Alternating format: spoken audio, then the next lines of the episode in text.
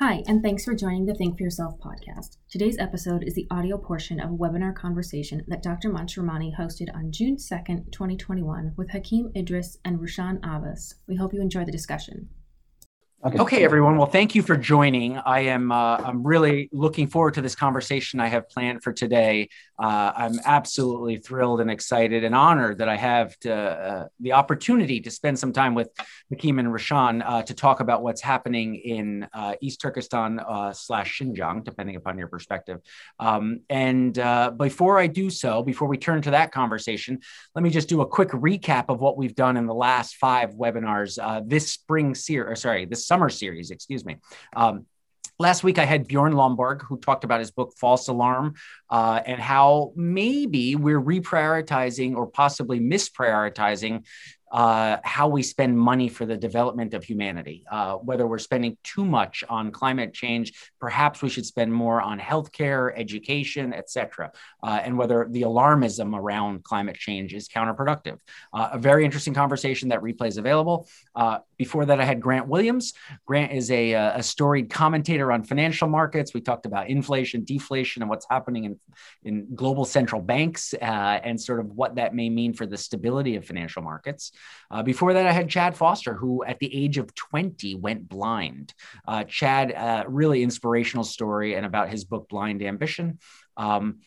Before that, Mike Rogers. Mike is the former chair of the House Permanent Select Committee on Intelligence. Mike is the former congressman who led the charge globally to help the Five Eyes nations, the US, Canada, UK, Australia, and New Zealand, recognize the risks of Chinese technology and 5G equipment, specifically Huawei. And of course, the reason I started this webinar series was to help support the release of my book, Think for Yourself. Last tidbit before we turn to our conversation today, I do have the next webinar finalized. I'll be hosting Diane Hessen, who is a member of the Boston Globe editorial board, who's an expert on voter thinking. And so almost 2 weeks from now, we'll have Diane talking about her forthcoming book, which is not yet released, called Our Common Ground. She took 4 years to just listen to American voters, to understand what their topics of interest were. And she's a columnist for the Boston Globe as well. So she'll share some of the insights from that. So with that said, as background, Rushan, Hakeem, thank you both for joining me. Thank you for having us. So for those that don't know, Rushan is the founder and executive director of the Campaign for Uyghurs, and Hakeem is the founder and executive director of the Center for Uyghur Studies. So both have been spending a large portion of their professional lives on the topic of the Uyghur genocide. And the Uyghur plight, if you will. So before we get into that, however, I want to provide an opportunity for each of you to describe your own bios. I mean, they're wonderful stories. I've read them both, and I've heard from our prior conversations, et cetera. But Rushan, maybe we start with you. Did you think you were going to, at the age of 2, 3, 4, did you think you'd be an activist and that you would be doing this with your life? Or how did you get here?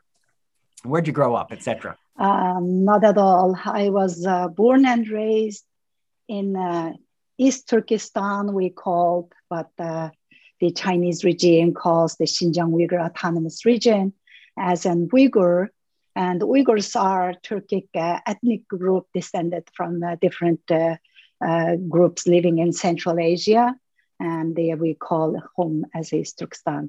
And they are located primarily, now if you look at the geographically, it's Western China, north of Tibet and west of Mongolia. And also you see a large Uyghur population in Central Asia, Kazakhstan, and in Turkey and all that. So I was born and raised in Urumqi, which is the capital city. And I came to United States in 1989 as a graduate student. And I have been advocate for Uyghur rights since my days at the university when I was back home. when I co-led the pro-democracy movements and protests at the Xinjiang University, as Uyghurs, we were forced into this facing a constant discrimination and oppression, which led to current active genocide. But after coming to the United States and having my career, I continued to speak and advocate for Uyghurs, but never thought that I would have, I never have imagined making it my full-time job or starting an organization as a Campaign for Uyghurs. I had a life and I had hobbies and I used to enjoy entertainment. Before this current genocide, even just several years ago, when people from the company that I was working as a business development director, when they asked me if I ever considered to become a full-time advocate, I used to answer, no, I have my profession, which provides a comfortable living here in America. Therefore, I will only do my activism as a volunteer on the side. But however, my sister's abduction by the CCP changed my entire life. And this came because of the recent genocidal policies of the Chinese regime and the concentration camps, which millions of the Uyghurs were herded into, and the forced labor facilities for Uyghur slaves, and the other horrors demanded a response. Okay, so we'll come back to that. I want to give Hakeem an opportunity to introduce himself. And then actually, just because we are all human beings, we have a very heavy topic. I'd love to hear how you guys met, right? Husband and wife team, my first ever husband and wife team on a webinar, which is wonderful. So, but we'll hear Hakeem's story and then we'll see if Rushan agrees with how you met. Yes, so we met in this Uyghur human rights activism works, and she was very active when she studied at the university in, at Ürümqi, and she is one of the vice president of Uyghur movement. The president was our World Uyghur Congress president Dolkun Issa, 1988. They worked in the heart of our country in Ürümqi, in the student movement. And I was, born at the time nuclear genocide conducted in our country. The Chinese communist regime launched first test 1964 in October, and I was born 4 years later in this nuclear genocide area.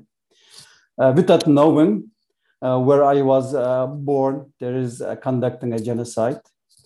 And still after 53 years in the 21st century, there is a still ongoing genocide. Without knowing, that woman that me brought in the world is alive or not, almost 4 years right now. And that's the horrible situation for me, because if I knew my mom or my dad or somebody else passed away, I will be upset, but I would find my peace. At least says, okay, they are gone. Yeah. But today, if I close my eyes to go to bed, to sleep, that is common. I can't ignore that. Sure. So that's the situation of the thousands and thousands of Uyghurs in diaspora right now. The Chinese communist regime put more than 3 million Uyghurs in the concentration camp. Rest of them in our country in East Turkestan living on the fear to get caught up or sentencing them. And the rest of the Uyghurs, we are in diaspora. We are right now in the concentration camp like a depression. Everybody, nobody care about the Uyghurs. Yeah. We tried almost 4 years right now. Okay, we are happy there and there, helping a little bit. But this scale, how this genocide going there, Yeah. It's unbelievable. I used to live in Germany more than 18 years. I visited Dachau, Auschwitz, and I went there. And the differences between the Nazis did to Jewish people and what the CCP doing the Uyghur people, the Nazis kept the records. The CCP destroying every records. Mm-hmm. And that's too difficult for Uyghur people to get with the videos, pictures, names, list, like a Schindler list. It's very difficult for us. Yeah. Yeah. So Hakeem, I want to come back to that, but let me on your bio perspective, let me highlight the fact that Hakeem has just written a book recently, which I've had the pleasure of completing, and I just finished reading it earlier this week, and it pulls together a lot of the thoughts. It's called Menace. It's available on Amazon. I will send out a link afterwards for people that want to get it. It's a thoughtful summary of a bunch of different perspectives that Hakeem has pulled together and paints a pretty persuasive story of that. And within the book, Hakeem, you do analogize to the Nazi regime's tactics and some of the CCP tactics. So, but let me, on the personal bio perspective, did you think you'd be an author? Okay. Did you think you would be writing a book about this topic? No, you know, what's happened is my parents sent me to underground madrasa in our city in Hotan. Yeah. Because after the Chinese communist regime occupied our country in 1949, they destroyed at the time mosques, burned the copy of Qurans, and they killed a lot of religious people. And then when the 80s came, and as you know, the Soviet Union invited Afghanistan, yep. And the Soviet backed up Vietnam. The China was between the two from West Vietnam, in the West from Afghanistan, yep. And the East from Vietnam, in the cross. And they let us, for Uyghur people, a little bit, you know, they tolerated us, we live our life. Build our mosque and then learn our religion. So at that time, my parents sent me to Hotan underground madrasa to study. This journey began from there. And that's how you, and from there you eventually found your way to East. I went there and studied 5 years. My teacher were, so they were sentenced before and they were jailed more than 20 years. And they brought us, you know, our history, our civilization, culture, religion. And from that madrasa came the way to go abroad to study in Cairo. As you know, Al-Azhar University is for Muslim, is the, very famous and the most university. And that was our goal. And we came there and we studied there 4 years. And at the time, and we discussed with our students, colleague, we cannot go back. We cannot be do a little bit for our people if we stay in Muslim country, because we know what the situation are there. Yeah. So we immigrated to West, 1990s. And become in Germany, and I was one of 6, 7 first Uyghurs ever come in the, Europe and in Germany, did asylum there. And we have some small community there. And from that on, I studied in Germany as an industrial management and worked there. And but our duty, our mission, were always with the home, what's happening there, how the situation came there. Yep. As you know, on the 4th of June is the Memorial Day of Tiananmen Massacre, 1989. Tiananmen Square. Were very hopeful. Maybe China will get this path, but they didn't get it. That was the turning point for the Western country to see how the Chinese communist regime killed own sons and daughters. If you see that the students in China at that time and the Tiananmen massacre, there were sons and daughters of Chinese communist member officials from around China. And they killed their own children there. That was the warning sign for all the Western and democratic fear of war. But they didn't want to see it. They subsidized China, built China's economy, built China's military. And today, and the consequence is there. Yep. Yep. Yep. No, I appreciate that, Hakeem, that background. Rushan, I think it would be helpful because some people don't have a full appreciation for what is going on right now in East Turkestan, that maybe if you could take just a couple minutes, not a long time, but just give us a ground so we can have our conversation about what we might do about it, how it may play out, but just as a level setting sort of background for those that don't understand what's happening right now. Can you give us a quick summary? Yes, as we speak, millions of Uyghurs are in concentration camps or being used as slaves in the Chinese forced labor facilities. And the entire population, all the Uyghurs, not the ones, the innocent Uyghurs in the concentration camps or falsely charged and sent to the prison cells, but even the regular people, you and me, are facing complete surveillance. If anybody has read the book 1984, George Orwell's 1984, that is the reality. And the Uyghur women are also being the target here, as many of them are forced to marry Han Chinese men. And the Chinese state media released, actually, they released a report. There is like news reports, 1.1 million Han Chinese cadres moved into the Uyghurs' homes to supervise their thoughts and actions. With those actions, the Uyghur women are unable to refuse their sexual requests. And if they do, then they call extremists because China is using war on Islam to conduct genocide against the Uyghur people. Over 880,000 Uyghur children are forcibly taken to state-run orphanages. And the victims of the camps who have come forward to speak about this genocide and also other systematic sexual abuses of rape and the other abuses are targeted by the Chinese regime. And all these are because of their ethnic and the religious identities, the Uyghur people with ethnic and religious identities. And the CCP decided to label the Uyghurs as enemies of the state who must be destroyed, who must be eradicated.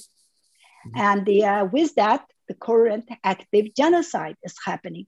Yeah. And how can we treat this regime as a legitimate state actor when they are bringing back the slavery, normalizing the slavery and the concentration camps and the making the women's body as a battlefield, waging a war on religion, on ethnicity, and even with those distinct thought and the culture are being targeted. The Uyghur intellectuals, figures like the university presidents, professors, writers, famous poets, and the athletes, everybody is being targeted.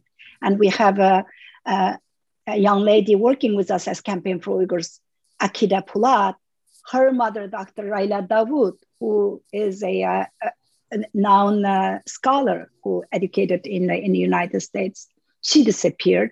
And the another intellectual, Yalkun Rozi, and his son is also with us at Campaign for Uyghurs. He was a famous writer. He was sentenced very harshly.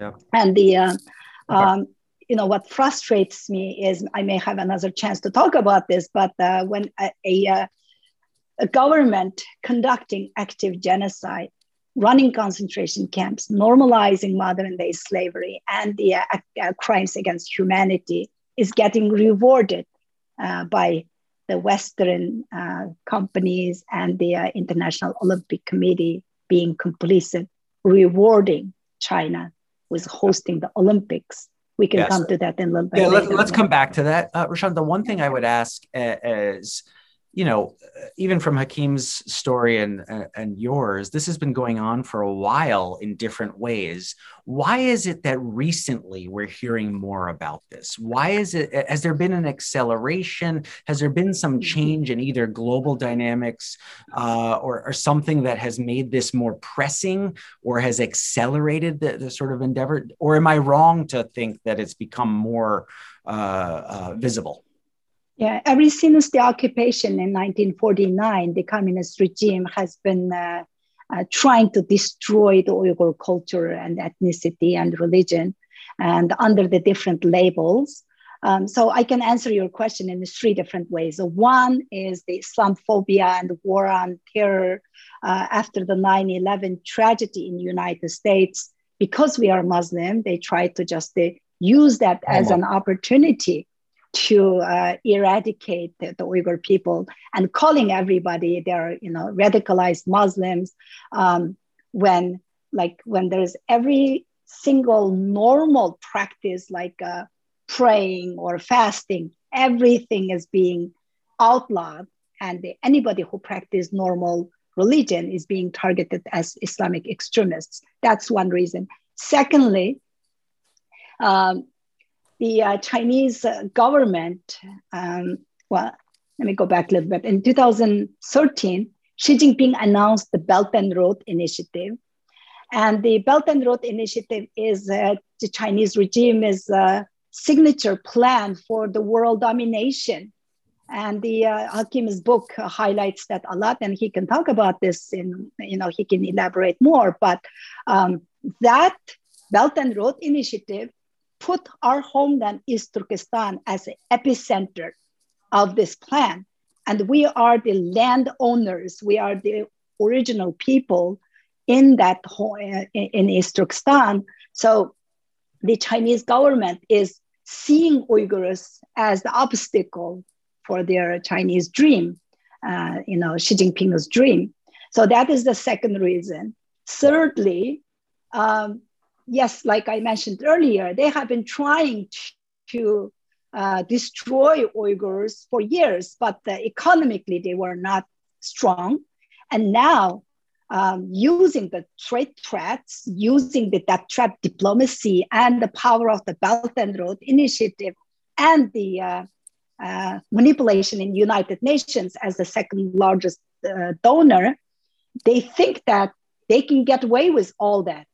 And they are getting away with it, because many Western scholars even defending the Chinese regime's genocidal policies. There are three sets of leaked documents. That's actually the Chinese government's own documents, talks about the details of these genocidal crimes. And on that, they state actually clearly when they conduct those genocidal policies toward the Uyghurs, the West will cry or complain and say they are violating human rights. And the Beijing instructed, go on with what we are doing, you know, just ignore it and go on with this genocidal policies. Mm-hmm, mm-hmm. So there's a lot of topics that you raised there, and I want to make sure we get a chance to do it. But Hakeem, I think one thing that is important that Rushan just raised is the Belt and Road Initiative. And for those that on this call may not be completely familiar with it, it is China's attempt to basically rebuild the Silk Road from Beijing to the Middle East, up to Europe, down into Africa, through Southeast Asia. It's a grand development strategy that will create future markets, presumably, for Chinese goods and services, traded it presumably in Chinese currency, and exert Chinese influence in these markets and geographies. The signature programs really go from Beijing through Western China into Central Asia, down into the Middle East. And so, Hakeem, has this Belt and Road Initiative and sort of the acceleration of that, or sort of the announcement and sort of progress of that, impacted the reason we're feeling so dramatically this change in what's happening with the Uyghurs? Of course, you know, there's many aspects, but if you look at the Chinese education system, they put very racism ideology, nationalistic racism ideology in Chinese education system. They called them Chinese communist regime, but there are Han nationalist racism education system. And we are Uyghur, we have another different face, different language, different history. Yep. So they cannot as tolerate it there. As everybody knows, China has 1.4 billion population, yep. As Chinese telling, you know, between 12 to 15 million people of East Turkestan, what we says more than 20 million people. But this this shows, you know, they didn't let us live there. They want destroy us, and they put the whole East Turkestan as a mega human laboratory test area. They testing their nuclear power. They testing their virus. We lost 1980s, a lot of people from my area, Hotan and the Karkash, they was killed by the lung disease. And then you know, the cancer rate in East Turkestan is so high. Still, we get every day, you know, somebody in 50s, 40s, they're dying. And the China, you know, what they did to us, stay not there. If you, that was my intention, because yep. I studied the Islamic history and the culture, and the whole Muslim world was never prepared in the past into today, the danger from East. Yep. They're always, you know, saying from West. From the West. They're saying, you know, the occupation, colonization come with tanks, with rockets, and this. But this Chinese colonization or occupation of those countries, it's different. It's a new colonization. They yep. came, you know, with the money. They control your wisdom, your knowledge, your power, your economy. Then they choose who will be, you know, teacher at the university. They choose who will be editor on the newspaper. And if you not agree with them, you want to get a job. You can see that right now in Pakistan. In Pakistan, the last 3 to 4 days, you know, there was an article, Pakistani power industry cannot pay the debt to China. Yeah. And maybe the Chinese will take over whole Pakistani power industry. Yeah.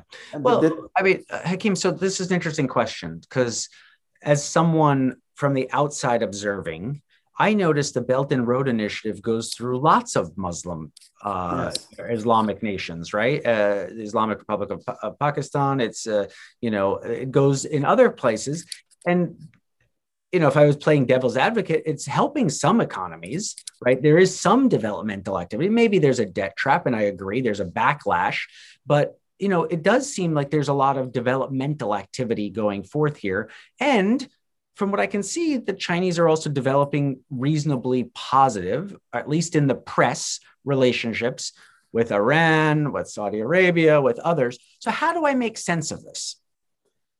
So it's, you know, it's very difficult to the world to understand what China's really aim is.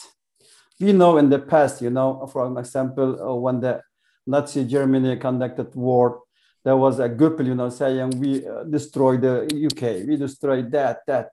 But today, the Chinese propagandists talking about in the name of mankind, of the humanity, and the win-win situation, connecting the culture. But reality is that's what's happened to us will happen the rest of the world. They come to us, you know, saying, we will help you. We will let you live in the peace. And we will develop your area. You know, and we can see right now how the world and the Chinese communist control look like in our country, East Turkestan. If you look like there, that will be the same. And in Islamic country, you know, that there is a 99% the press, media controlled by the governments, and maybe 1% seems like independent, but their aim is to make money. Whole media are in Chinese pocket. I'm looking every day, for example, in Egypt, there is Al Akhbar news paper. There is 3-4 pages, just news from China, China paying it. Chinese Central Radio and Television networks putting their news. The normal citizen in Africa or in Islamic country in Egypt, Iran, or Turkey, they don't have the luxury to get real information about it. Those contracts, if you look, those contracts that China, for example, recently China closed almost 400 billion contract with the Iranian governments. Mm-hmm. The first clause for this contract is keep secret from everybody, from Iranian people, from Iranian parliament. That's the condition what the Chinese are doing with those government, those contracts. Mm-hmm. You cannot get it. You cannot get it. Yep. Why is secret? Yep. Okay.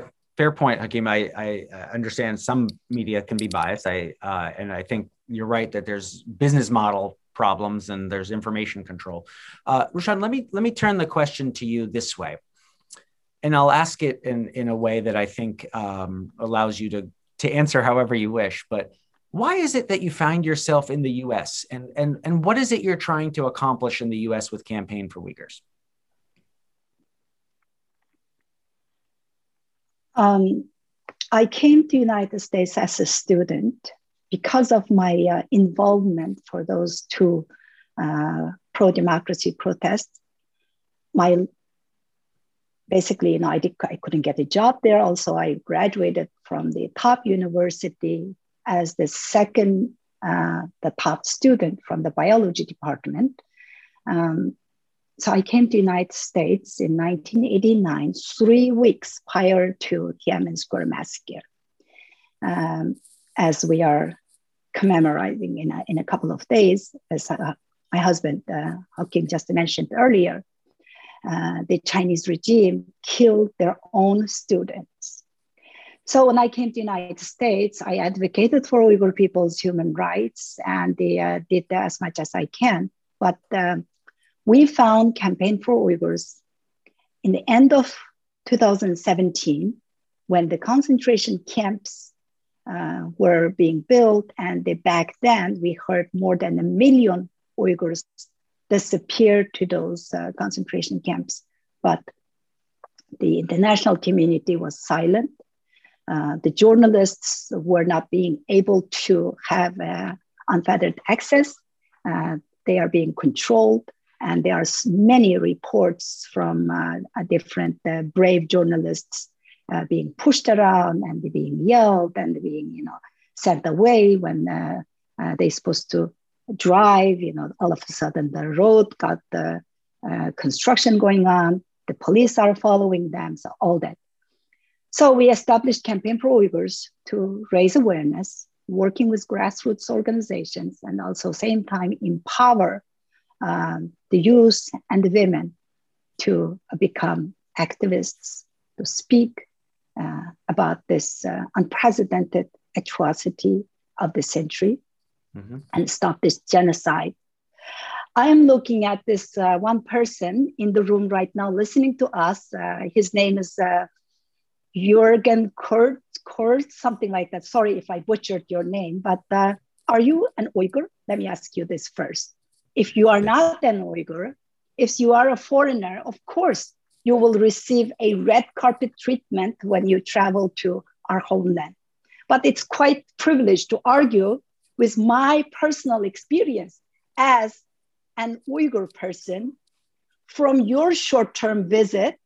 What a privileged thing to argue with an Uyghur person's life, you know, lived experience, while you have gone through those orchestrated tours to make CCP's propaganda. What you just typed there are all the Beijing's talking points. Yeah. I speak here, my husband speak here with our personal experiences. Let me tell you this, listen to me, please.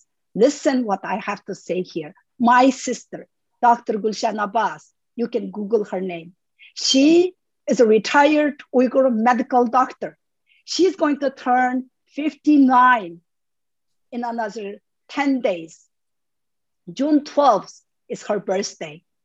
And this is going to be her third birthday that she is spending away from families, away from hearing any kind of comfort or voice of her two daughters and three granddaughters, while we have no idea where she is. And she is not a political person, had always served society well in her profession as a doctor. Can you imagine that? That person you are sitting there talking about happy Uyghurs and they're from your tour, that's really nice that you got to see that. But you are being served by the Chinese regime to say that, to spread China's propaganda. In September of 2018, my sister disappeared from her home in Urumqi. 6 days after, I talked on a panel at one of the think tanks in Washington, DC, where I spoke about the conditions of the camps and the genocide committed by the Chinese Communist Party against the Uyghurs, also outlining the entire family members of my husband, outlining the fate of my in-laws, who had all disappeared since April 2017 from Hotan. Have you been to Hotan, Sir Kurtz? Yeah. 6 days after this panel, my sister and my maternal aunt both disappeared from two cities, from Urumqi and from Atush. Have you heard of that town? Do you know how far they are from each other? They're about 1,400 kilometers from each other. These two women disappeared on the September 11th, 2018 from these two places, 1,400 kilometers away from each other. That's over 900 miles, exact on the same day. Yeah, yeah. So when I spoke about Gulshan's disappearance, I was accused by the Chinese state media of stealing someone else's photo and fabricating and lying about missing relatives. Yep. Just like what you are accusing me here.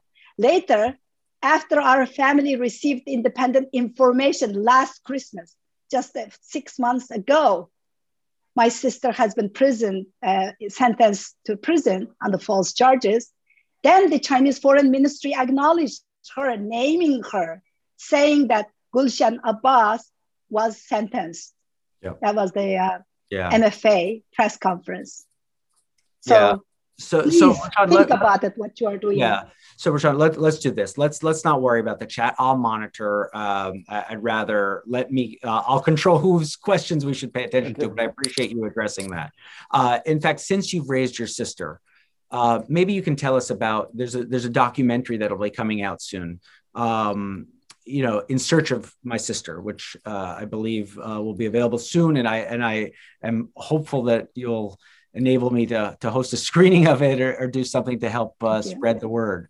But please tell us a little bit, give us an advanced taste of what this documentary is about and some of the stories it might share, et cetera. And again, I'll watch the Q&A and I'll watch the chat. Don't worry about it.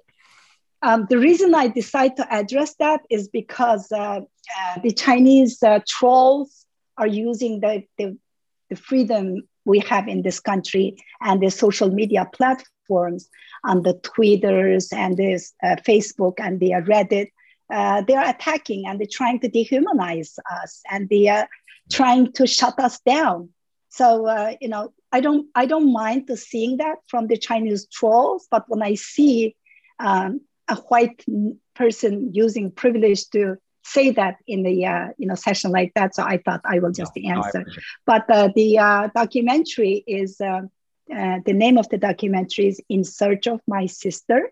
If you Google that, you will see the trailer, In Search of My Sister trailer. A very brave Canadian filmmaker.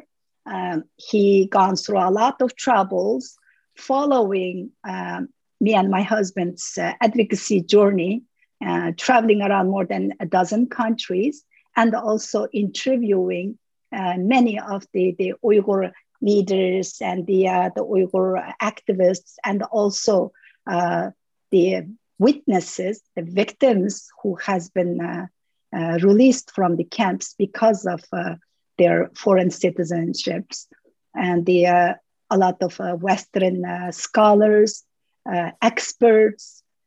So it's it has a lot of information about the history of the Uyghurs, history of East Turkestan, and why this genocide is happening. Basically, it is a really eye-watching, very informative documentary that I'm looking forward to you hosting. Yeah, and Rushan, when does it come out? It'll come out soon? Yes, actually, it's ready right now. And the director is scheduling some licensed previewing. Because of this pandemic, a lot of festivals are still not open in person yet. Sure. So. Yeah. Okay. So I want to take a pause and ask a fun question that I ask all of my webinar guests, which is, do you have a favorite movie or a favorite book? Of course, the favorite movie will be In Search of My Sister. We know this, but let's just find maybe something, just a fun movie or a fun novel or a book that you might have enjoyed. So, I would love to hear Rushan, and then Hakeem, if you have a favorite book or a movie you would like to recommend, we'd love to hear about it. And then we'll go back to the conversation. My favorite book is, I have read a lot of English books, but unfortunately, my favorite book is still in Uyghur, written by Abdurim Ötkür. The name of the book is Trace. Okay. That has been my favorite book for all time. I wish there is an English translation of it. But my favorite movie is Mel Gibson's Braveheart. Braveheart, perfect. Yes, I don't know how many times I watched that, and I still, love to watch it. I probably watched more than 50 or 100 times. That's my favorite movie all times. Yep. And then Hakeem, do you have a favorite movie or miniseries, maybe, even if it's not? Yes. Movie will be, I stay by the Search of My Sister, because it's personal. By the book, I inspired by the Long Walk for Freedom by Nelson Mandela. Say it again. Long Walk for Freedom. Yeah. It's a Nelson Mandela's book, biography. Yep. And how he sat in this prison. Yeah. And never lost his hope. And that inspired me a lot. Okay. Great. No, it's a good book. I agree. So we have a couple of questions coming in. I want to come to those. One of them actually, which I think is right on topic, which is what we want to address here, is what could the international community do? I mean, sort of in your ideal world, what could be done? And Rushan, I think this comes back to your question about, or your topic that you raised about the Olympics. Maybe in the short run, something can be done there. What would you like to see? Again, I was sort of asking the question of, you set up Campaign for Uyghurs, and yes, you're getting advocacy and sharing ideas and making sure you're telling people so there's awareness, but what else can be done? What is even possible? Yes, thank you so much. That is a great question. Thanks for asking that. Xi Jinping is determined to use China's current status in the world to pull the entire globe back to a more technologically enabled version of past fascist regimes. The Chinese Communist Party is waging a war on intellectualism, waging a war on religion, and any independent thought. So the Chinese Communist Party has not kept its tyranny confined to its own perceived borders. The regime has been expanding its authoritarian model across the globe. So it's even attempting to control the dialogue at the foreign universities, and it uses economic power to strong-arm those it perceives as weak. Therefore, to act today to stop China, to stop Beijing government, is not only helping the Uyghurs, but also save the future of this democratic free world. So there's a few ways that you can help. One is legislation. We need to use the only tool that the Chinese regime cares about, the money.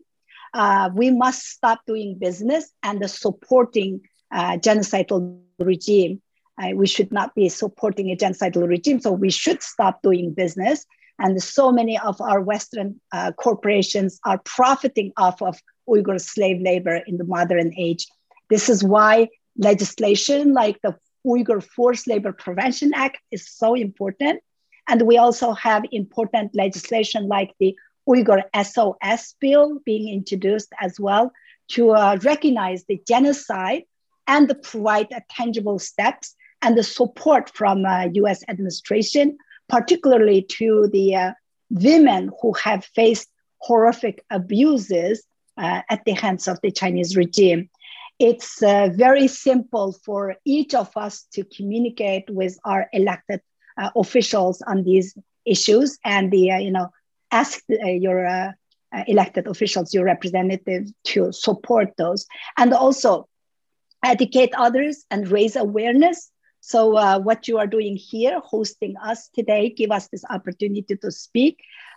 This is very important. And it remains the case that many people worldwide are completely unaware of the realities of what's happening to the Uyghurs. Everyone can help to educate those around them and to spur them to action, whether it be participating in consumer boycotts of brands, or calling elected officials, or students in particular have a strong role to play in raising this on their campuses, and asking universities to divest from China. Mm-hmm. And the Olympics, it's horrifying to see that a genocidal regime is hosting the 2022 Winter Olympics. It is a repeat of the Beijing Olympics opened by Hitler, and it shows that we have learned nothing about the true nature of the CCP. If we affirm that, affirm with the Olympics, there should be a diplomatic boycott from all nations of conscience. And additionally, we also call on athletes to raise their voices and demand that they be shown the respect they deserve by not being forced to attend the games in a country run by an international criminal organization, basically, which is the CCP is. This is a terrible position for them, for the athletes, to have to choose between affirming genocide and losing such an important moment in their career. But we must remember Uyghurs, Tibetans, Southern Mongolians, Hong Kongers, Chinese dissidents, Christians, and many others are losing their lives, basically. Yeah. And their human dignity. The conscience of the world, the conscience of the humanity is at test here. So let's not fail it. And also you can donate to organizations like Campaign for Uyghurs. So our organizations, we are working with very limited resources to take on a foe as mighty as the CCP, which is spending millions and billions of dollars on the false propaganda and disinformation against us. So we always appreciate support so we can continue to share our message and empower others to do the same. And there are some recommended resources. Oh, good, because we have some questions, Rushan, about recommended resources. Where do we find out? Yeah. How do we know which companies? So, by the way, I'll answer part of that question. In Hakeem's book, he references, it's an ASPI report. The Australian Strategic Policy Institute has a couple of reports out. One is Uyghurs for Sale. Another one is Cultural Erasure, where it highlights the issues. In one of them, they list companies. They go down the list and they suggest, here are companies. I forget which one. It might be Uyghurs for Sale. I forget, but Hakeem can point us in that direction of which yes. which reports, but there are lists of companies, et cetera. So that's a resource. The Campaign for Uyghurs website has resources, et cetera. So sorry, I didn't mean to interrupt, Rushan, but I do think there are some resources so people can see some look-through information. It looks like even Julie put some stuff in information there. Yes.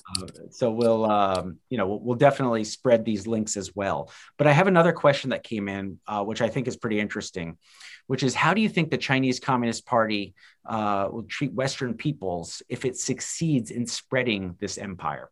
How will they treat Americans if the USA fails to defend its interests and, importantly, its values? We don't have that much time, so I'm going to answer with just one line. Look at us.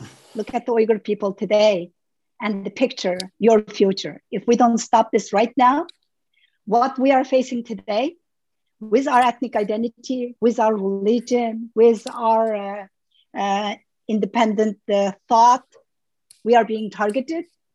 Anybody who's different, carry different ideology than the Chinese Communist Party will be targeted.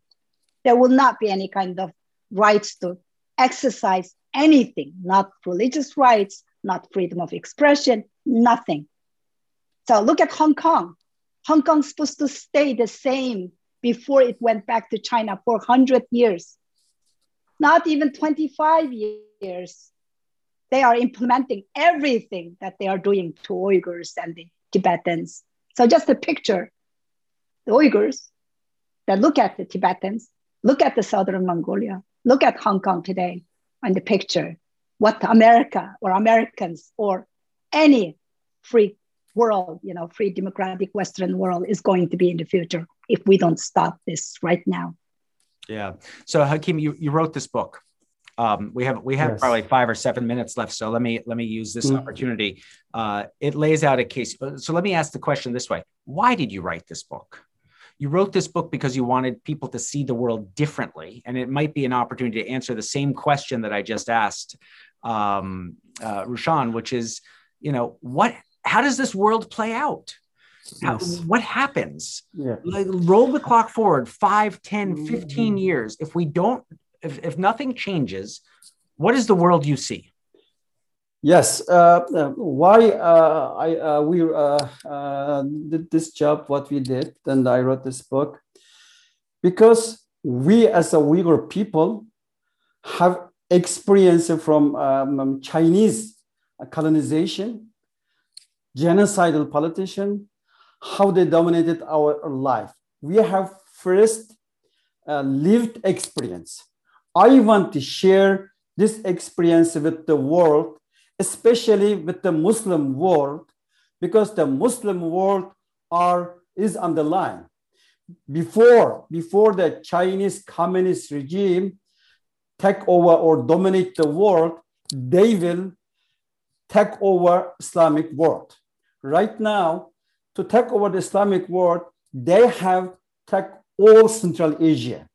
If you look in Central Asia, there is two types of population.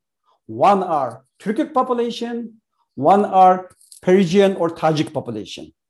Iran is speaking Persian, Turkey is speaking Turkic language.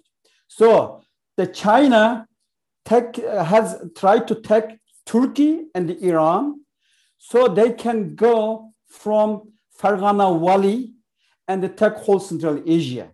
If the Chinese CCP can take over Central Asia, they will take all the Muslim country.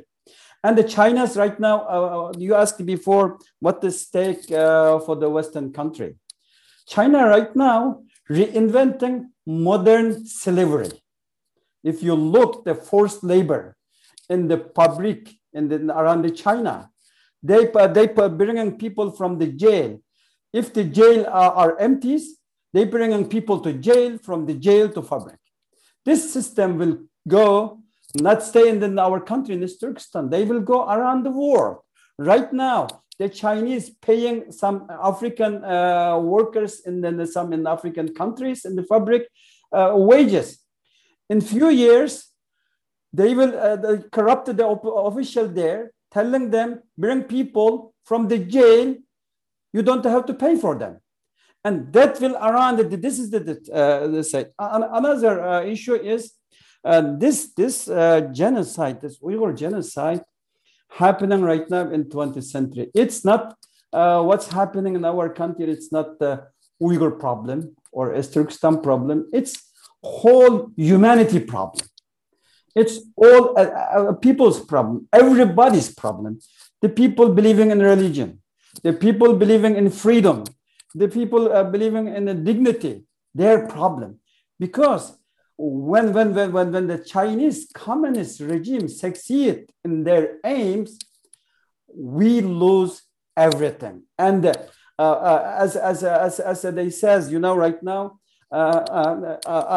you are a professor in the Harvard University. I think, you know, the people, the academics should pay attention in the Chinese education system about the racism, nationalistic racism. This is very dangerous. If a state or a system conducted a nationalistic, and in the past we saw in Nazi Germany everywhere. Look what the Xi Jinping says. One nation, one nationality. Everybody must speak Han Chinese, look like a Han Chinese, dress like Han Chinese, dream like a Han Chinese. That's the dream. If this the dream is come true, and the world has a lot to lose it, and everybody should pay attention. I'm not saying, you know, everything is in this book, but this book gives sure. some information from first-hand experience, this knowledge, because we as not a Han nationalistic or not belong to China, we have this experience, 1,000 years experience with China. Yeah. And maybe that they will before they take the award, they will erase the Uyghur people. Because the Uyghur people can, you know, warn another people. Maybe that's another intention from them. But we have obligation to advocate for our people, sure. Uyghur people, my family. And the same time, I have obligation for my human being, my religious people, and warning them what's come to them. Yeah. So a lot more questions coming, as you might imagine. You can see questions, why have leaders in the world's leading Islamic countries not shown more solidarity with the Uyghurs? What is a possible solution, two-state solutions? How do we do this? What's the path forward, et cetera? Unfortunately, I don't think we're going to have a lot of time to get to these questions, but maybe if you want to take a quick attempt, even Rushan, just very brief, if you don't mind, so we can try to wrap up, the Islamic countries, leading Islamic countries. I mean, why not more blunt support? Well, the Muslim community and Islamic countries are being a victim of two things right now. One is China's disinformation. While China is waging war on Islam, while Beijing is destroying the Uyghurs' mosques and even graveyards, they are building the second largest mosque in Nigeria.